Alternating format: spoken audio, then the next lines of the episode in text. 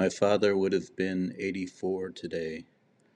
I imagine him standing here beside me, observing this tenuous, delicately beautiful sunrise with its pink against gray lattice of light projecting from a burning arc as if God's about to weld the heavens shut, or conversely, as if the Sacred Heart's about to burst through and blow reality to blessed smithereens.